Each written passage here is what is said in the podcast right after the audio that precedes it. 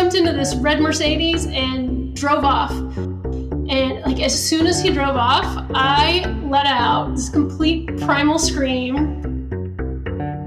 At the time, it really didn't seem that creepy, but then now later, I feel like it may have been one of the weirdest things I've ever done. Hey, friends, I welcome you to check out my new podcast. It's called A Life in Song with Clem Snide. So, yeah, I just love hearing a person's story, you know, especially the life changing kind. I try and really feel what they're feeling, what they've been through, and then uh, make a song out of it. So I've gathered up a bunch of, uh, I would say, pretty incredible, often heartbreaking, cathartic stories and the songs they've inspired.